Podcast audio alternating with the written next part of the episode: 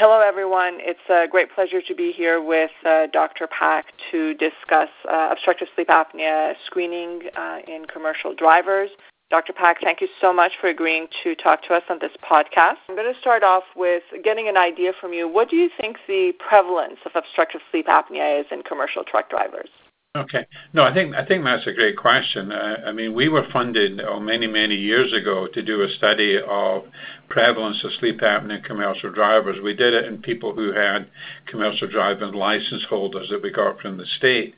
We found that an AHI greater than 5 was present about 28%.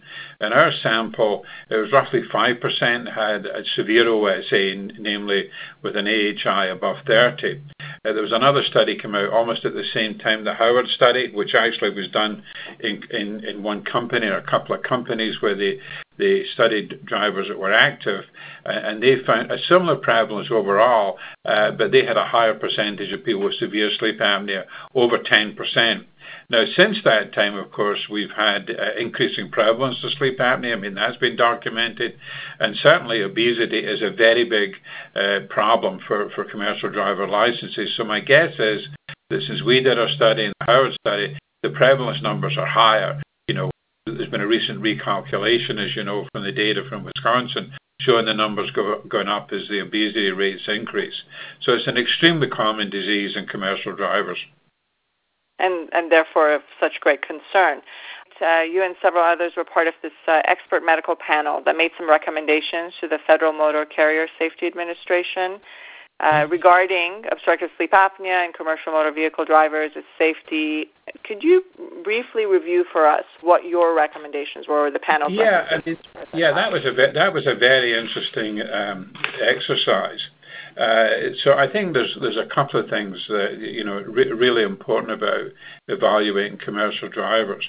Uh, and the first thing, which is actually documented in the literature, is that self-report is of no value. I mean, there, there's a study out there which looked at, you know, they added the question about snoring to the the the, the annual evaluation, the biannuals every two years evaluate medical evaluation of commercial drivers, and there's about 1,500 in that study, and nobody snored. And certainly, our own experience, we have a program with one of the trucking companies, Amerigas, is that self-report really is of no value, and we appreciated that. Uh, so, so our recommendation actually from the from the expert panel was you, you got a trade-off against you didn't want to be taking people out of work uh, that you know didn't didn't have a severe disease, and equally you didn't want people driving who had undiagnosed sleep apnea. So it is an, it is actually a kind of balance, uh, you know, an appropriate balance you have to strike. What we did in our our expert panel at that time, we recommended that anybody with a BMI over 33 uh, who, who was coming for employment uh, needed to get a sleep study as part of that. We didn't talk about pulling them off the road. Uh, we talked about how get a sleep study, get them in CPAP because it's very effective treatment. Uh, at that time, there was a medical advisory board, uh, and basically what happened was that that was the recommendation from our group. I think there was six people in our group, and, and I think the majority said 33. One person said that was allowing people; it was, it was too too much risk in that, and it should really be 30. Uh, I presented the findings of the the, the expert panel uh, on, on, on obstructive sleep apnea to the medical advisory board uh, public meeting and and basically they took they, they said two things. Uh, so the first thing they did is they they they actually considered the minority opinion of our group to be the appropriate one. So the official recommendation, which didn't come from the expert panel but came from the medical advisory board, was anybody with a BMI 30 or above should have a sleep study as a condition of employment as a commercial driver. Uh, the other comment, which was very helpful, was was, was Sullivan from the Schneider Truck. She'd done a, a very important program that maybe we'll have time to discuss later with Schneider. Uh, and basically, uh, she said you've got to be really careful because we talked in this study about how you could do it with not only with lab studies but home studies. And she she made the point, which wasn't in the recommendations, but she made it at the public meeting, that you needed a chain of custody because you're not really sure if, if somebody went home with a home study, who actually did the study? Was it the driver? Was it the spouse or whatever it was? And, and so she advocated that if home studies were to be used, you needed very good chain of custody. So that's what we did, and we made that recommendation. And I should say that the, the FMCSA which had been established initially in the Clinton administration, to redu- and they've been tasked with reducing in half the number of deaths for commercial drivers. By the time we did this in 2008, that had not occurred. The number was almost the same. Uh, people said, well, yeah, but you know, there's a whole, whole lot more commercial vehicles on the road, so we are actually making progress. Uh, Congress, uh, around about the mid 2000s, actually asked FMCSA to establish a medical advisory panel and asked them to look at all the different conditions which might affect driving they hired ex- external companies. Uh, Tregear, I think, was Stephen Tregear was the, first author, and he did meta-analyses paid for by FMCSA that are published in Sleep, uh, and showed that when you looked at it, it, it, you know, it wasn't so much in commercial drivers, it was in car drivers. There was a lot of studies showing an increased crash rate, and he actually told us when we met as an expert panel that the data that was the most convincing of all the study, all the conditions that he'd been asked to look at was for obstructive sleep apnea. There was a lot of data showing that there was an increased risk of crashes, and then data, albeit an observational study, showing that crash rates declined in CPAP. So, so that that's what happened. Uh, at that point, the FMCSA didn't do anything, uh, and as you see, the NTSB talked about that. And then there was a subsequent. I wasn't on the second expert panel, but then there was a subsequent expert panel that came out with somewhat different. Um, you know, recommendations. But that was our recommendation. We, we strongly argued that if you had an apnea hypopnea above 20, you needed to be uh, you needed to be treated. You had to be treated. We should be you should document CPAP compliance, and uh, you should do that. You know, we didn't say right away. Now that because the technology at that time to do the Bluetooth and all that did not exist, uh, but now you can obviously check it on a daily basis. But we said that they needed to get recertified fairly frequent. I think annually. I think we said, and they had to come in with compliance data to show that they were compliant with CPAP. We, we did not recommend the intraoral device at that time as an alternative because there was no way to document compliance, and we thought in this group documenting compliance was really important. Since then, uh, intraoral devices with compliance monitoring has appeared, uh, and so my guess is that with the new technology uh, available, uh, I think our group would come to somewhat different conclusions about how rapidly to assess compliance and whether uh, mandibular advancement devices were an effective alternative in certain patients. So that's what we did. And nothing ever happened. And then they, as I said, they got another expert panel. And then I think, you know, and then I think it's 2015, somewhere about that, that they then come that's out right. with additional, uh, additional, uh, you know, stuff that they recommended. So, and exactly that. So, I think so from the period of 2008 to 2015, there didn't seem to be much change in their official recommendations, at least from what I could see on their website. But in 2015, they did have a bulletin um, that suggested that there should be obviously active screening of uh, commercial motor vehicle drivers. And at that time, I think based on some of the recommendations, the BMI that I could see on their website was around 40 or greater than right. 40 rather than the 33. And only between 33 and, and less than 40 would be screened if they had some other medical condition like type 2 diabetes, right. high blood pressure, stroke. So they yeah. actually did and, change. And, and, uh, they yeah, were more generous with their BMI recommendations. Right. Let's put it this but, way. But there was still, I mean, there was still, uh, I mean, what it would boil down to, if you look at this stuff, okay, it, it would really, because, I mean, it's almost like the, you know, the the, these instruments that are out there that, that talk about you know screening. Because if you look at this, if you're between 33 and 40, if you get age up 42 and above, you've got one point. If you're a male, you get a point, so you get two points for that. If you have an X size greater than 17, you have three points. You got another point. So so you you you would rapidly in these older drivers, in male, because the vast majority of these people are obese. You know, they're really quite obese. That's right. They're male, and and the ones that are older here. So you'd have three points if you were older, 42 or older, you're male, and your neck size was greater than 17. So essentially, this for a large percentage of the of commercial drivers, this would mean that they would get a sleep study similar to what we talked about in uh, in 2008, the greater than 33. I mean, the challenge is that you know I I, I was in the group in, in in 2008 that said 33 was a reasonable cut point given the sort of positive and negative predictive values.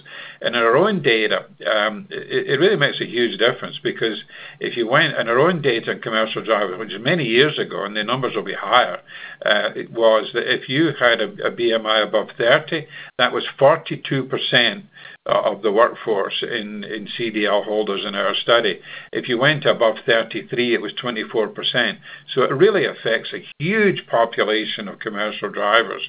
Uh, you know, and that, that's been one of the pushbacks. You know, this is going to be so economically challenging to people. Um, uh, to see what happened. But nevertheless, you know, uh, you're right. It's a slightly different uh, recommendation. I think it may end up in a very similar place. Uh, but you know, that's what you got. It's above 40, uh, no matter what. It's, it's greater than 33 and less than 40, with at least three or more of these points. And there's a whole list of points, as I just indicated. Yeah. So right now, then, as it stands, it seems that this 2015 statement by FMCSA is sort of their go-to guide, if you will, and they um, any medical professional can is qualified to make this decision as to whether or not this driver needs to go on to further testing based on these recommendations. Right. Is that correct? Right.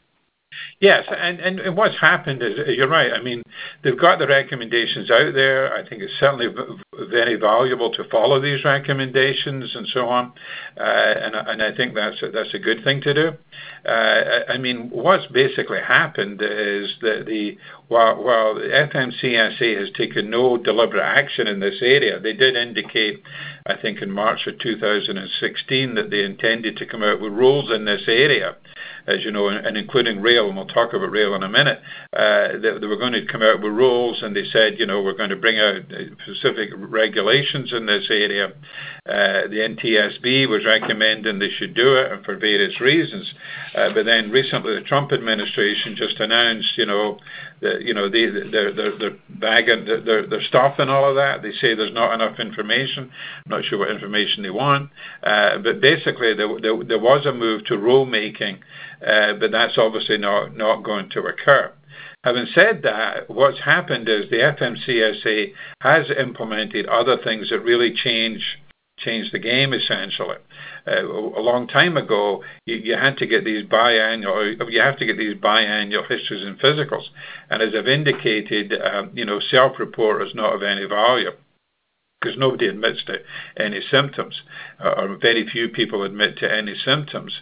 And in the past, you, you could, you know, if you were turned, if I turned you down, I said, look, I can't certify you. You might have sleep apnea. I got to get a sleep study. You could walk down the street and go to somebody else. And in addition, you could go, chiropractors could sign off. You could find a chiropractor, pay them $35 and get a certificate. So it was an extremely weak uh, system. Since then, they've tightened up. The, the, there's, the, the, people know if you turn them down, there's a website. They, ha- they have some sort of certification process with an exam for people who are doing histories and physicals. So, so really, the, the, that that whole process in terms of the history and physical examination is tightened up substantially. And now you're putting the burden essentially on these occupational medicine physicians uh, to certify people. And if they think the driver's going to sleep apnea, they're not going to do it because then they're legally liable, right? I mean, in other words, I mean, what you're seeing is you're seeing these big lawsuits against companies with a driver who, who in sleep apnea fell asleep and, you know, killed people, whatever it was. And, and that would bounce back on the occupational medicine person that actually did the certification.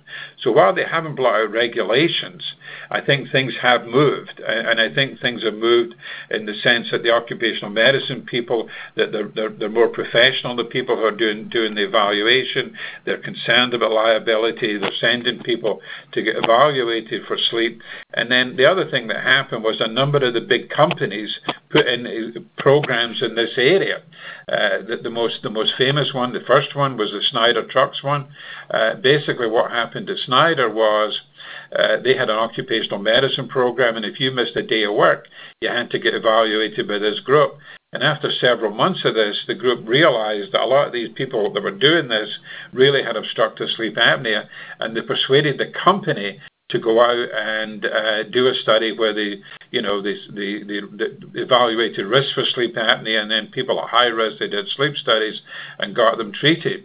And and what they taught it wasn't ever designed as an academic study, and they talked about it in the trucking newspapers, and what they indicated, they reduced crash rates, they had reduced absenteeism, they had increased persistence of people in the workforce. People just didn't leave.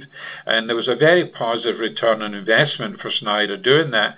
And in fact, Schneider's continued it. Uh, J.B. Hunt's done it. Walmart's done it. The company we work with, uh, they drive propane around, AmeriGas, which is a national company. So a number of companies have brought in themselves programs in this area. The Harvard group, uh, Chuck Czeisler's group, got together with the people at Schneider and managed to uh, get the Schneider paper published in 2016 in Sleep. And it shows you in that paper uh, you know, what happens if you screen, you have a program like this and you're actively screening, you're finding people, you're getting them on CPAP. And, and in that program, they didn't actually remove people immediately who who had been diagnosed with sleep apnea, who uh, were not using CPAP. It's a bit of a risk for them. But there was a group of people in that study who were known to have sleep apnea, who continued to drive. And what they showed is that that group had an increased crash risk, and they showed that the people who were diagnosed with sleep apnea on CPAP, the crash risk went back to the same as the rest of the drivers in the company. So, so I think that study clearly shows the advantage of having a program like this, and a number of the major trucking companies have implemented that type of program. And, and that's great. So these are the more of the grassroots efforts rather than having the um, federal agency- Yeah enforcing certain rules. And that probably would be more effective, I think, in some ways. Yeah, that's what's happening. I mean, I mean, the ATA and the Independent Owner-Operators Organization, they just lobby away in Congress, and they try to block all of this. Progress will continue. Uh, I mean, I mean, I think I just talked about the various trucking companies. I think the occupational medicine physicians, and they're referring a lot. Of, and one of the reasons we get this contract with AmeriGas is they were finding that a lot of the drivers in different states, they recruit drivers in all the states who were getting sent for sleep studies, and the company was left managing this problem, right? Right. The compliance and all of that stuff. So that's why they asked us for help. So I think that combination is working. In the rail side, I don't think there is as much uh, data, to my knowledge, and, you know, in terms of uh, you know, people doing in-depth studies and all that thing. I don't know that. I mean, not to my knowledge. But really what happened in the rail side was it was a number of very high-profile crashes where the NTSB found the cause of the crash was related to the driver of the train have an undiagnosed sleep apnea. The Metro-North crash a few couple of years ago, where the guy went around a curve at 80 miles an hour in a 30-mile-an-hour curve. Four people were killed. There was over 100 injured. He was found to have undiagnosed sleep apnea. The Hoboken crash where in in, in New Jersey Transit, where the guy went into the train station, the thing fell down. Uh, the train you know, it didn't stop, and I think two people were killed in that. So the NTSB has been all over that in these big rail crashes. Uh and that's why why the Federal Railway was about to move in this direction. Um, the the What happened is is that Metro-North, uh, I think they've got something like 6,000 employees. That's the ones that got Long and all that. Uh, they actually put uh, about a year ago, they put a a, request for proposals for people to to d- screen their employees and diagnose them with sleep apnea. Uh, you know, what they've done, I'm not sure it's the wisest thing, because what they did is they basically gave these contracts to companies that provide home studies. So, so they basically funded home studies with a couple of companies, saying that the primary care would be the group of people who would manage the sleep apnea and the CPAP. And I'm not sure that's the wisest thing, uh, because you could end up having diagnosed people with sleep apnea, just like the Schneider people, and, and they're not using CPAP, and you may, I think you may even have more risk because you now know they get sleep apnea and they're not being effectively treated. So I believe the model is, is, is, I think certain people need to be screened. You need to do that in the most cost-effective way possible. I think home studies can be done, uh, except I think you got to worry about the chain of custody thing. The way we do that is we do a telemedicine visit to the driver in their bedroom the night they're getting the study. We can see them with the equipment on and so on. I mean, that's one way. There's other equipment which, you know, automatically gives you chain of custody. Get them in CPAP, and then you can Bluetooth them and then make sure they're compliant, uh, and, and you end up uh, getting them compliant. The program we've got with Amerigas is only in new hires. Uh, because what happens is when Amerigas, we're doing it in well, I think we've started with six states, we're now up to 14 or something. But the what, what happens is Amerigas tells the people who are getting hired, you know, from our perspective, if the occupational medicine person thinks you might have sleep apnea, we'll, we'll get you evaluated. And if you're found to have significant sleep apnea, we define that as an AHI greater than 15, you, you need to be compliant with CPAP. Otherwise, we're not going to hire you. So there's a very strong stick with that. And so obviously we get very, really good compliance because of that. Uh, but, you know, from their perspective, it's a huge risk to have propane trucks, you know, with explosive in the back, driven by people with undiagnosed sleep apnea. So I think there are model programs developing. Uh, as I said, I don't think the Metro North program is a particularly good one because it's not about diagnosing the people. It's about treating them. It's getting them effectively treated, get them in CPAP, getting them use it, and then they continue to work. And you know, there's no reason to believe they'll have increased crash rates if they're very compliant with CPAP. Correct. So, how do you think these um, commercial drivers are different from commercial pilots? Because it seems to me that the FAA has much stronger recommendations for their commercial pilots than well, yeah, yeah, yeah. They, but they, they, they, the union blocked that. The FAA was was basically they were going with individuals with a BMI greater than 40, and they needed a sleep study, and the pilots union got outraged about that and blocked it. Oh, so actually the FAA is less uh, strict then than. Yeah, yeah. Well, I mean, I mean, I, I'm just saying. I believe that the FAA I mean, there's lots of they've got lots of regulations about hours of duty and sleep and all of that business. But my understanding of the FAA medical director trying to get in, in place uh, any any pilot. You don't see them in commercial airlines. They must be somewhere else uh, with a BMI above 40. You don't see many of them. And the Airlines Pilots Association uh, objected to that, and I think effectively blocked it. There's, there's, there's a tremendous amount of emotion in this thing. You know, people feeling regulated, controlled, and stuff like that, and I understand that.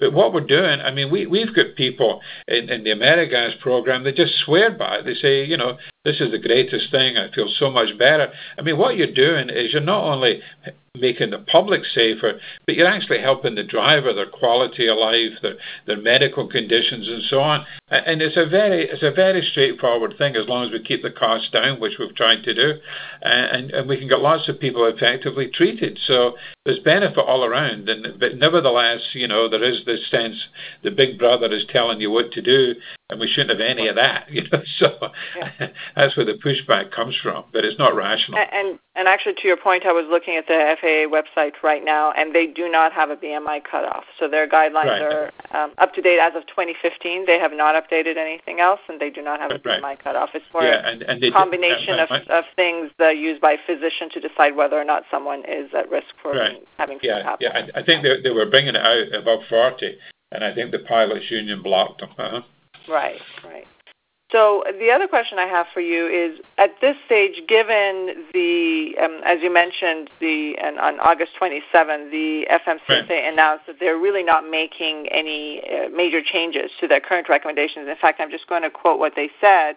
The agencies believe that current safety programs and FRA's rulemaking address fatigue risk management are the appropriate avenues to address OSA, and they said that they will come up with an update to their January 2015 bulletin that we just discussed earlier based right. on the medical review board panel experts recommendations that was done in August 2016. So we have yet to see that update.